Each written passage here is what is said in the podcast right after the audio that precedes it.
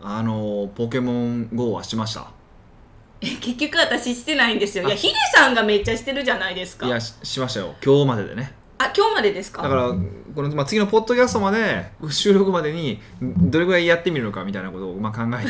て実はやってましてですねえ何種類ゲットしたんですかなんかね今日うネットで見たら、うんロシアの少年がうん145種類ゲットしたって、へええそれがすごいんかもよくわか俺らも分なかんないですけどくてねヒデさんはじゃあ何種類ですか340種類ぐらいじゃないですかねすごくないですかじゃあじゃあ145種類っていやそうだめっちゃ重なって出るんですよ重なって出るだからもう要はなんていうのまあなんか要はえなんかズバッとなんかねコウモリみたいなやつがいててもうあれがアホみたいに出るんです よあれなんかこうヘナチョコポケモンっていうイメージです多よ分そんな感じですよそのヘナチョコ的なまあドラクエでいうところのこうストライム的なやつがいっぱい出てくるからそれも可愛いけ何ど回も何回もこう捕まえるんですよ、あれは捕まえなきゃいけないんですかうんだうん、捕まえないといけないと思うんですようーん私仕組みが結局なんか、まあ、一応全部触ってみたんですよ一応有料課金もやってみたしえーなんか1000円ぐらいですけどねすごい課金もあるんえですねいやもちろんだってそうじゃなだかも儲かれへんから。 そうですねでまあ、いろいろちょっと、まあ、確かめてみていろいろね一応全機能は使ってみようと思って、ではい取ったポケモンをなんかねそういう道場的なとこがあってそこでこう戦うとかがあるんですよ、戦うポケモン同士そうかそうそうだから他のす多ごい分他のユーザーと戦ってるんでしょうね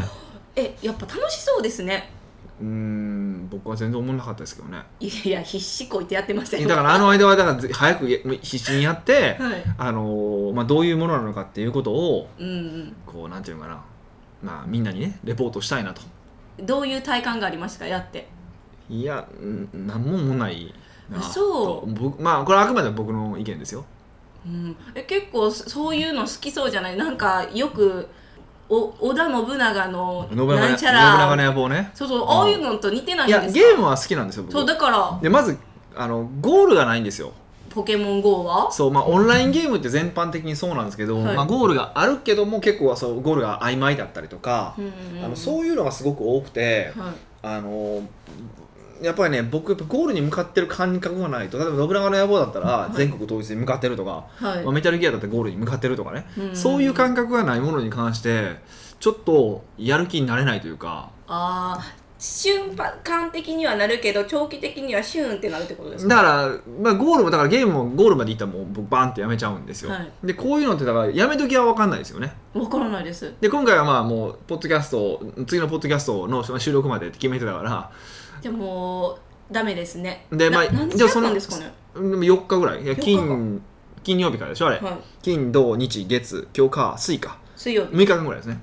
約1週間ですねまあまあ5日かな実質5日ぐらいかなうん昼からやったから入れましたけどまあ何もな く、うん、でもまああのー、本当やっぱり人物ってこう集めたくなるのは分かりますよね男の子ってそうなんですよねポケコモレンっクてターになるってことですかポケモンってまあそういう意味合いがあって昆虫採集とかの、まあ、要は男の子が好きな昆虫採集とか、うんコレクションとかの要素を含めた、うんあのー実は遊びなんですねあれっはてそういうふうに設計をされてるらしくて、はいだからそういう意味ではね途中ちょっと一瞬いじられましたもんねこれ全然集まらへんやんけ僕みたいななったりとかはしますし、ねでも知らなかったのはピカチュウって初めに初めのやつじゃないんですねそうですよスライム的なもんやと思ったんですよいやあれはなんかピカチュウってレアキャラじゃないんですからしいですねそうですよピカチュウ取ったことを一回ある記憶なんですよまあそれ記憶やからほんまか知らあんけそれどは自ゲ分のやーつゲームボーイとかはでっいてことね、テンション上がりましたいやピカチュウやみたいなまあ結局あれ裏技で一番初めにピカチュウ取れる裏技はあるんですけど何それなんか初めて、 はいなんか初めて一番初めに3つモンスターがいてるんですよでそのモンスター戦わずにこうスルーして向こう行くじゃないですか、はいなまだモンスターが出てくるんですよ3匹ぐらい、それの弱いやつですねでこうスルーするんですよそれ何回かスルーしたらピカチュウが出てくるから何でその裏そうそれネットで見たんですけどで結局、あのーちょっとやり始めのやつがおったからちょっとやってみてって言ってやってもらったらやっぱりほんまに出ピてきカたんでチュすウがか取れましたよへえいいなでもなんかピカチュウ取ってしまったらもう達成したみもうたいなゲームの達成してる感じ しますよねまあ僕こんだけやってますけど全然達成できないのでまあでもややってるって言ってもほとんどほら移動の時だけじゃないですかはいタクシー乗ってる時にだけやるみたいな感じだったんですけど、ほぼほぼタクシーはずっとやってましたけどまあね何もないなって思いましたねでも必死になるでしょややっぱりやってる時にはいやそれは何でもそうゲームは一応やってる時その瞬間瞬間はやっぱこうね必死になったりとかしますけど、うんでも客観的に考えてだってデジタルのねあんなもん集めて何になるのって思っちゃうし僕の場合はねうーんうん確かにってやっぱ思いましたねうーんなんかそっからこういうのを得たとかあるんですかこういうビジネス感覚っていいなみたいないやでも、まあ、今後ねこういう普通現実世界とその、まあ、このオンラインがつながっていくっていう感覚ははい、より強くなったなっていう感じはしますよね。それってゲームにしか活かせないんですかねこういううん、え教我材々の我販々のよう売なっていうんですか教材販売とか我々その、まあ、クライアントさんの商品販売みたいなところにってことですかそうですなんかあるんですかまだそこは未知の世界ですかいやーそこの感覚はちょっと分かんなかったですね。僕もうーんまあお店ね、まあ、前先週言いましたけどねあのはい反則とかに使えるとかはまああるなと思いましたけど、まあ、それ以外ねでもあれだけデジタルのこう集めるものに対しては熱中するのでであれば物理的なものを集めさせるようにしたらどうなのかとかねあーまあ、そういうのはねもう一度改めて、まあ、よく言うことなんですけど、はもう一度改めてそういうのを考えたりとかすることはありましたけどんまあでもね難しそうですうか、んでも飽きますからね特にああいうのは。うんゲームやからいいってことですか、ゲームやから飽きるってことですかうん、特にまあデジタルのゲームだからね、ううーん、多分だからブームをね続くのか続かないか僕はそこは分かんないですけど、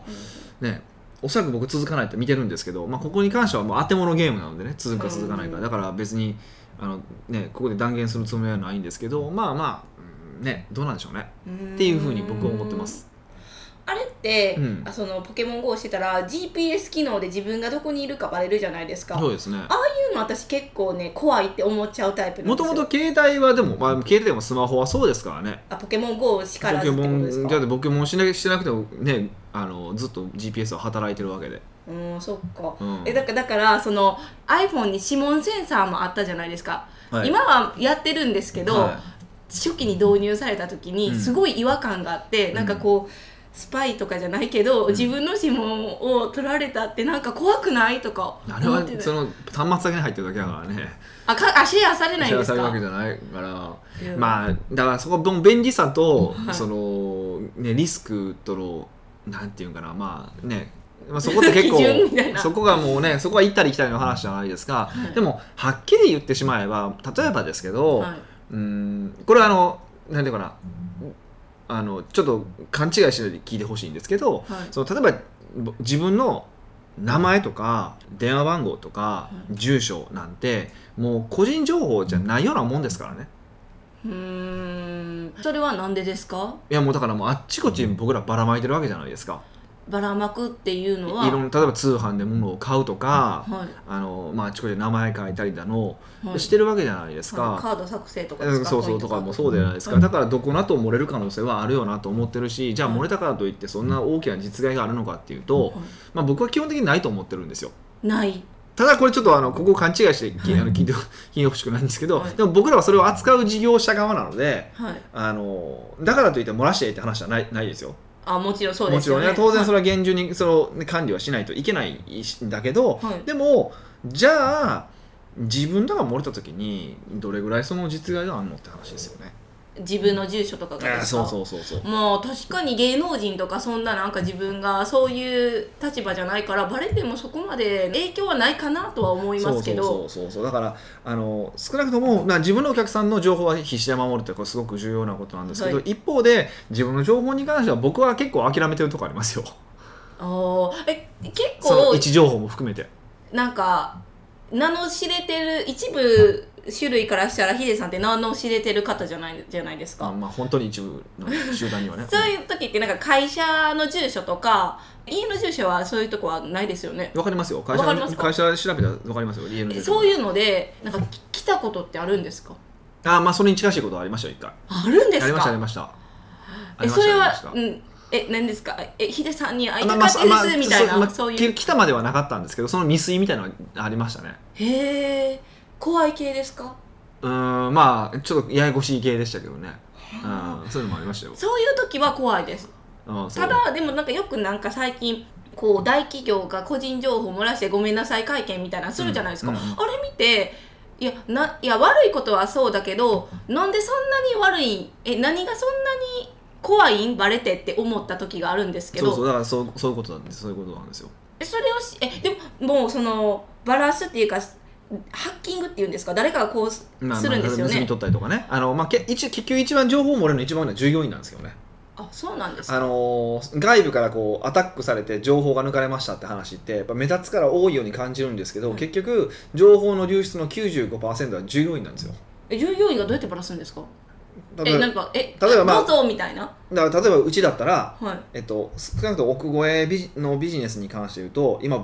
えっと、僕と美香しか個人情報見れないようにしてるじゃないですか、はいそれ以外の人一切見れないようにしてるじゃないですか、はいで、えっと、僕が見えないところで美香が例えば USB とかで抜いてはいどっかに売ったりとか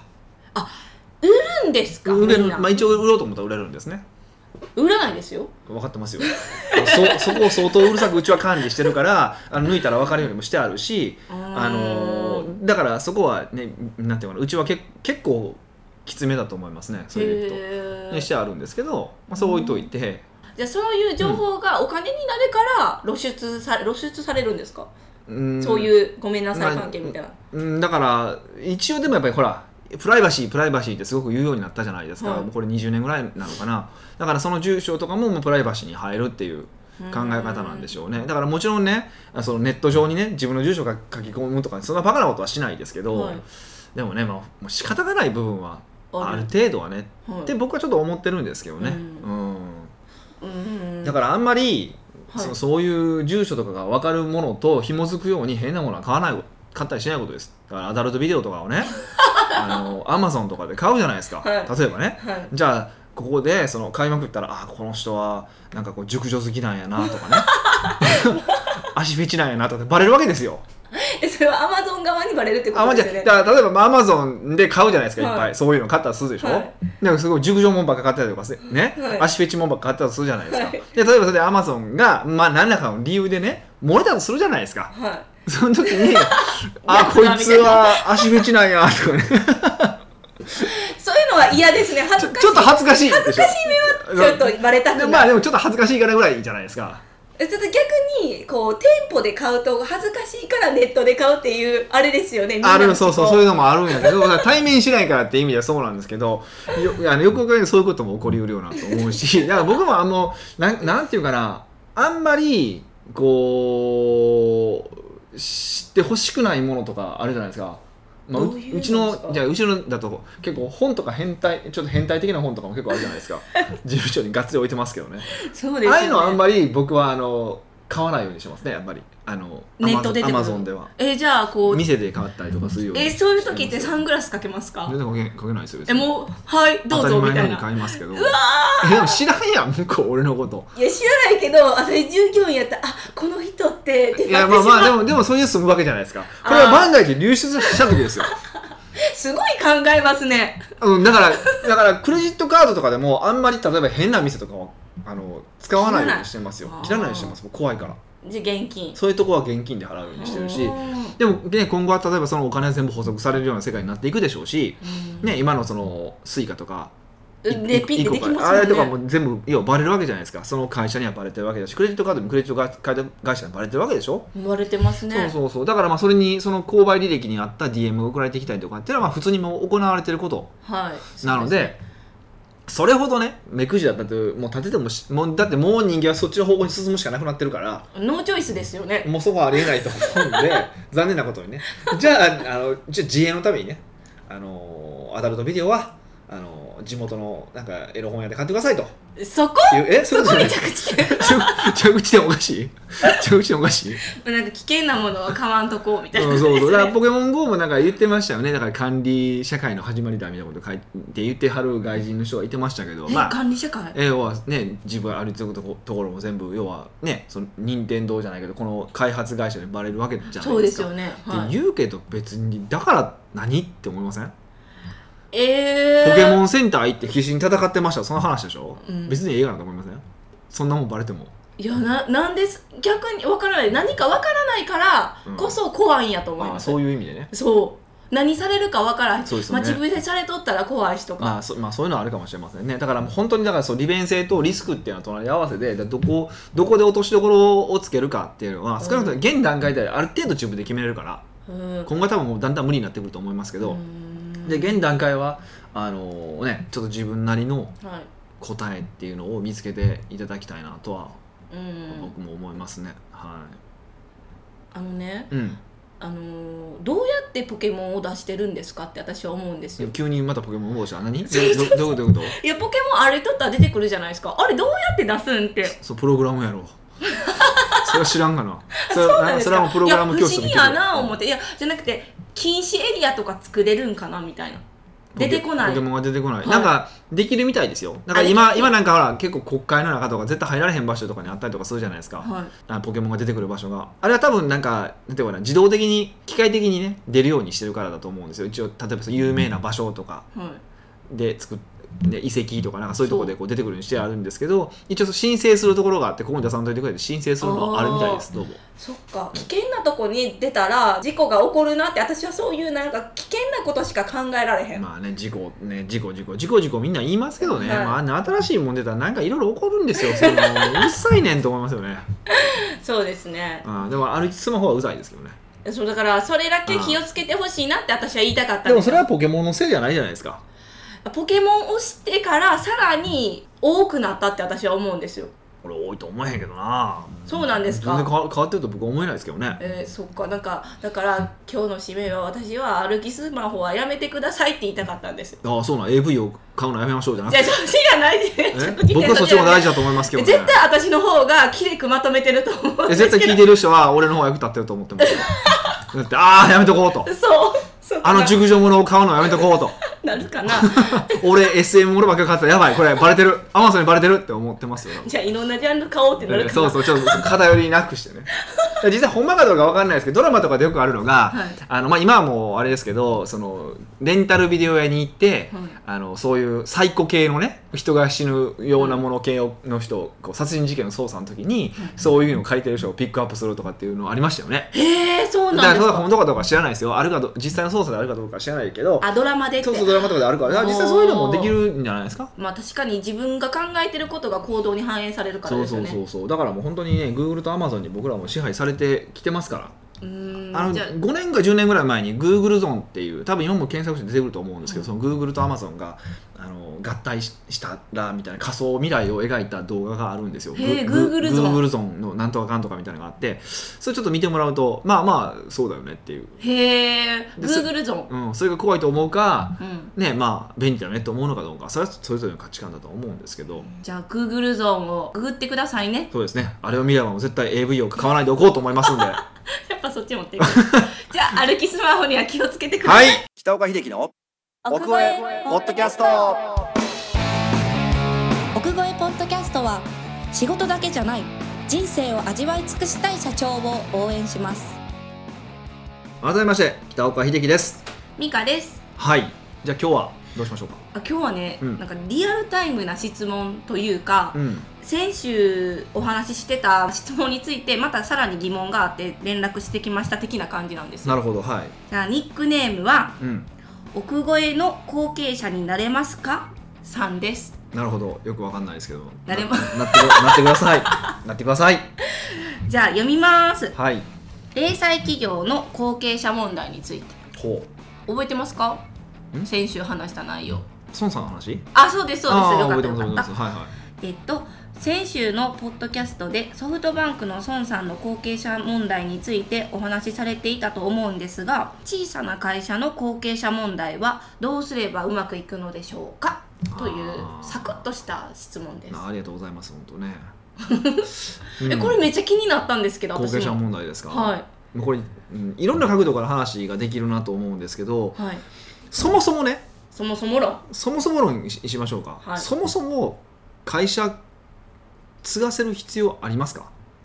えー、だからみんな会社建てたんじゃないんですかいやいやだからそ問題はそこなんですそこなんですよだから何のために会社作ったんですかって話なんですよ何のためにですかでね、うんあのほ多くの場合、まあ、大きな会社の場合投資家入れてとかちょっと別の話ですよ、はい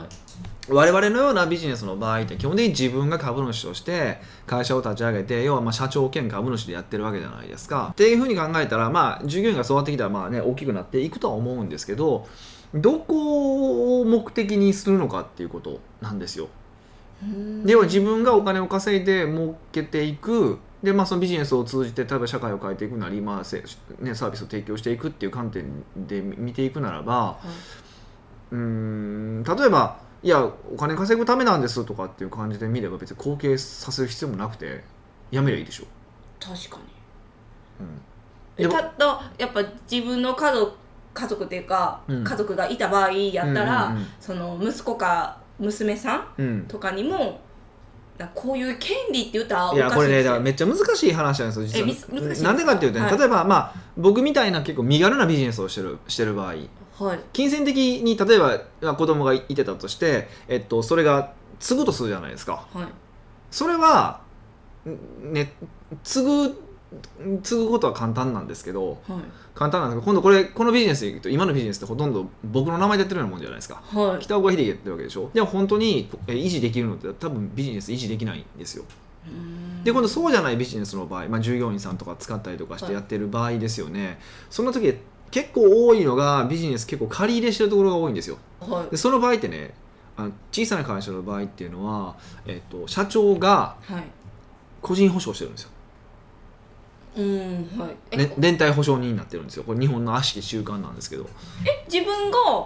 あの保証人になれるんですか会社会社で借りて個人で保証人になるんですよへえっていうことがすごく多いんですね。はいってなったら、えー、とあ誰かに後を継がせるってことはそのビジネスもそうなんですけどその保証人も全部継がさないといけないんですよ。ああなるほどうでそれはやっぱりそこそこ覚悟がある人じゃないとなかなかできないよねーんっていうことなんですね。へえそうだから会社ので会社ってまああとそう誰かに継いでもらう引き継いでもらうか、はもう辞めるか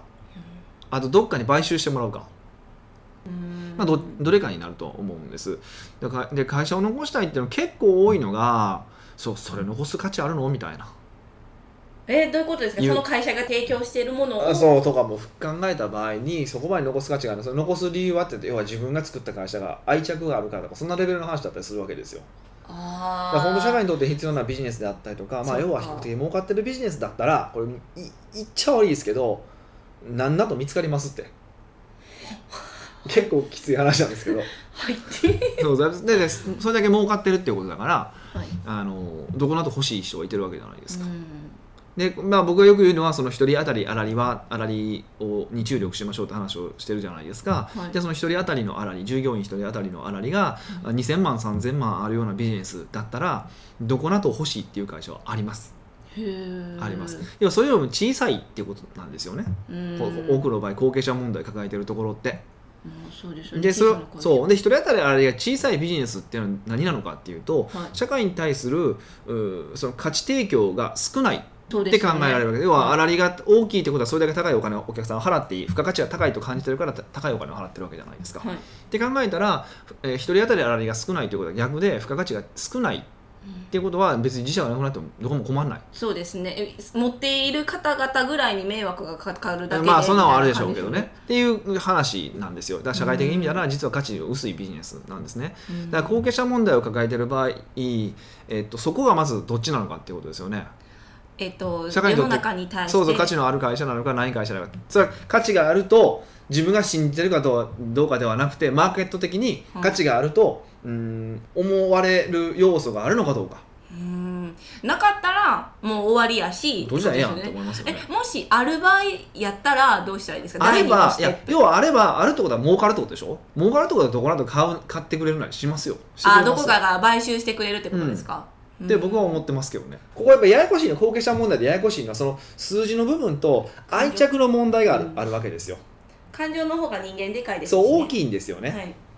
大きいんですよだからそこそこで結構僕は問題が起こってることが多いって実は感じててう、ーんあのそんなにね大きな問題は僕が起こってるイメージはないんですよねい すっごい言い方悪いんですけどえじゃあ一人当たりなんぼかでもう決めたらいいっていうそんなイージーなかシンプルな答え僕はそう思ってます、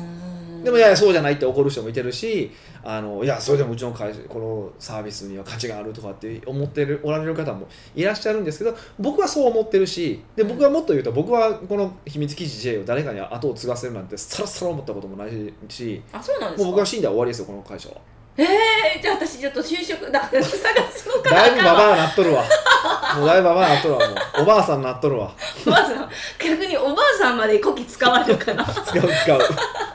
だからあのそういう僕はそう思ってるから別にその会社を永続させたいとも思ったことがないしそうですね最初はなんか大きくしようって本当は考えてたけど、うんあることがきっかけでちっちゃくてもいいって思えたんですよまねあ小さくてもいいっていうあれどんどんどんちょっと違うんですけど、うんまあ少なくとも、えっとこの会社は僕があ楽しく生きるためにうん機嫌よく生きるために作った会社なので別になんていうかな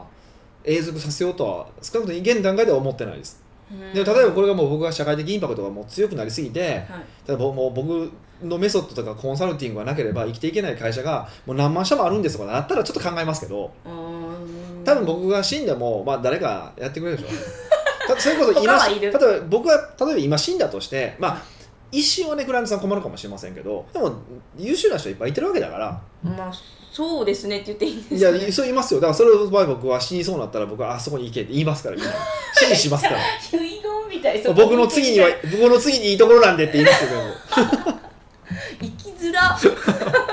でも聞きたいみたそいうなそうこそでれすかはそれみたいはそう思ってるからなはいあの、うん、今のところ僕はそんなにやしねこの何のために会社作ったのって考えた場合に僕はその永続させるつもりもないしもっと言うと寿命があるんですよ会社には寿命それもおうー生きとし生けるもの全てには寿命があるんですよねへーであのそれをねだからもう社長の寿命と合わしゃええやんって、へ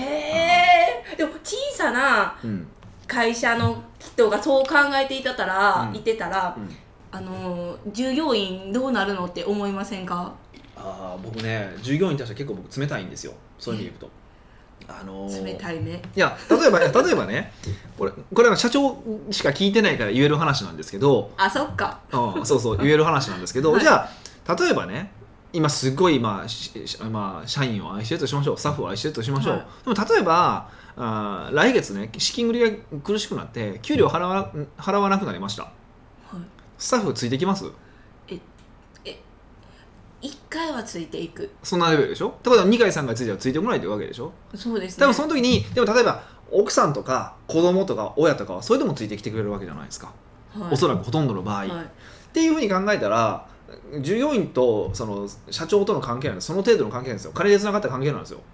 うーんそまあれそうやけそうだどからそれに対して、えっと、必要以上の愛着とかを持つことは僕は間違ってると思ってるんですよすごい僕冷たたい言い方してますけどねしかもこれを今スタッフの前で言ってるんけどそうですよね私どうしたらいいんやろ うってだからだからそこのだかでらそこのバランスはもちろん考えててでも当然今ビジネスやにいやその手伝ってくれててな何からいいんで手伝ってくれてるわけだから当然あの、まあ、さい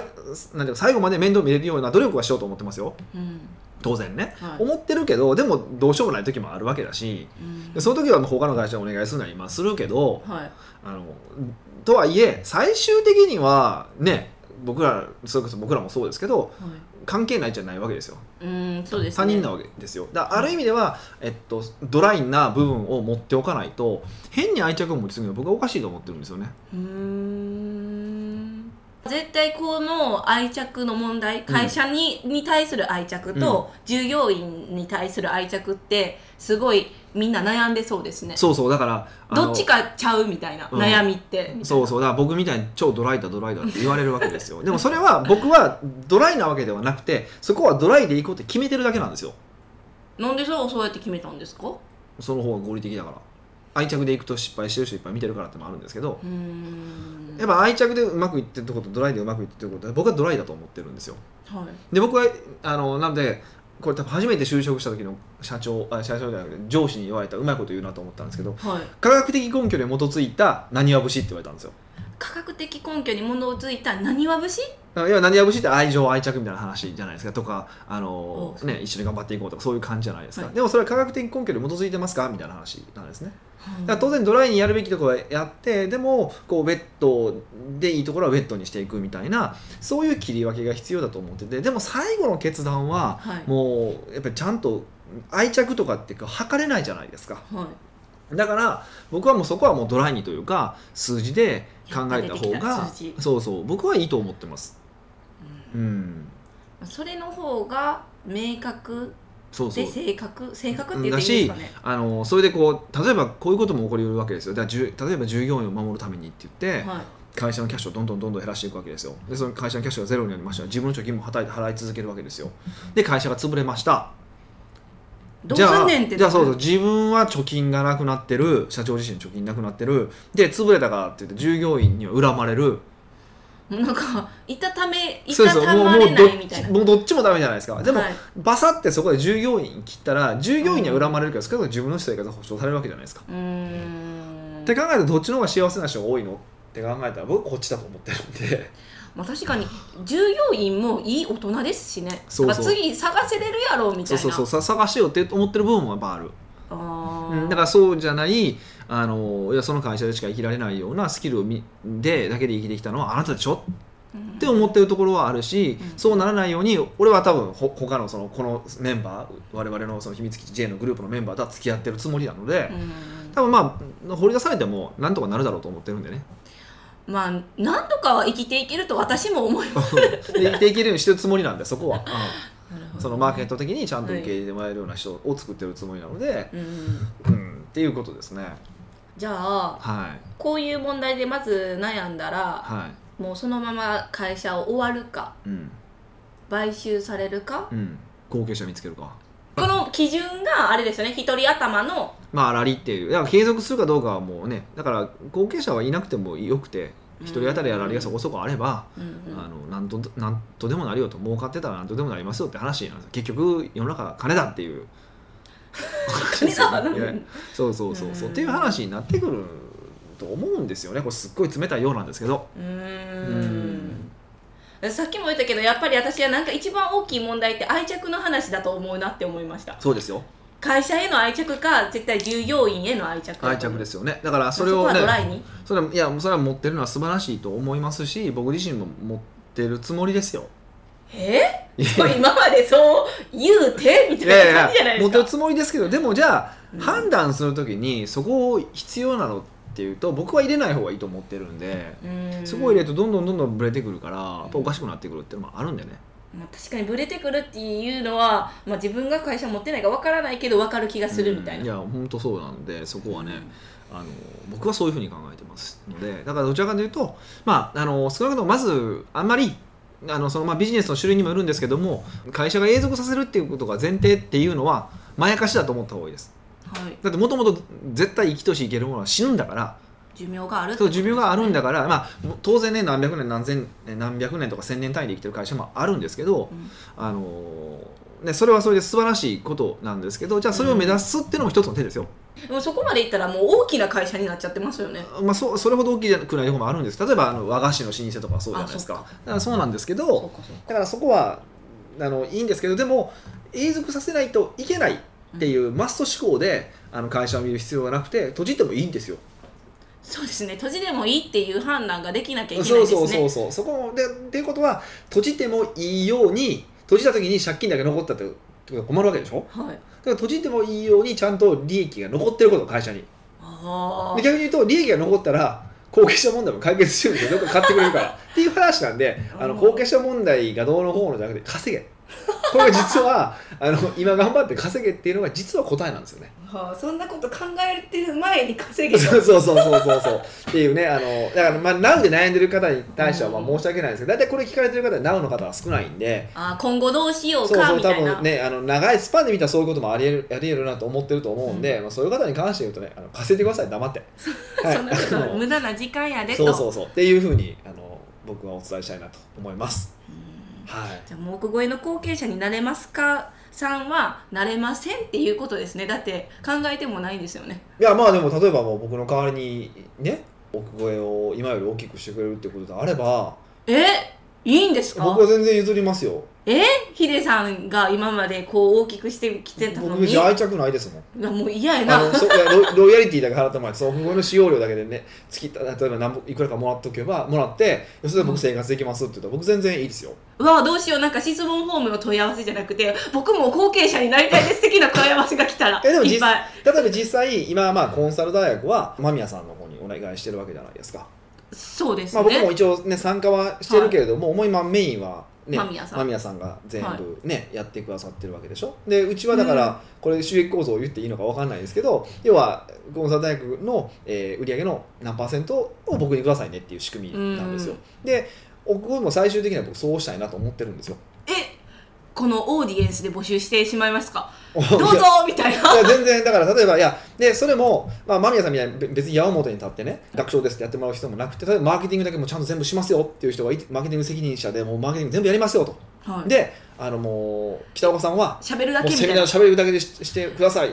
て言言ってくれてその代わり収益こんだけくださいねって言ってもらえるんだったら僕はそれはね嬉しいですよあうわ嬉しいんです全然か僕あのそれで本当にやってくれるんだったら全然譲ります僕はもうこれだけ欲しいっていう金額があるからはい、その金額さえもらえるんだったらもう全然何でもいいですよえー、じゃあヒデさんはその他は何もしないってことですかだから喋る以ちょっと外まあメルマガ書いてあの喋るだけコンテンツ作るだけうまあ今もわーなんか理結構想的な働き方じゃないでまあすか、今もそれに近しいとは思いますけど、はいそれをよりねもうマーケティングを僕は一切考えないとうんいうのでもうやらせてもらえるんだったらそれはもうやってますやりますからぜひあのコピーライターの方とかで、ねはいこう腕に覚えのある方来て来ていただけるとありがたいなとうわーなんか後継者問題がなんかすごいことになってしまった うちの求人になったっていう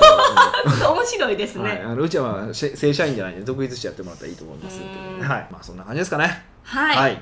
奥越ポッドキャストではビジネスの質問から個人的な質問まで幅広い質問をお待ちしておりますまたはオリジナル J ウォッチをゲットされたい方はぜひ質問フォームよりお問い合わせくださいなるほど普通採用された方にはとか言いそうなもんなんですけどそこでまたは欲しい方は質問してくださいってなかな かの初めてのあれですねプレゼントからオファーする質問をオファーするって新しいパターンですけどまあそういうのも欲いいでしすいかでらねしょあれまあ欲しいじゃ欲しいみたいなんでね、はいぜひあのはいご質問いただければと思送ってくださいますはいではありがとうございました来週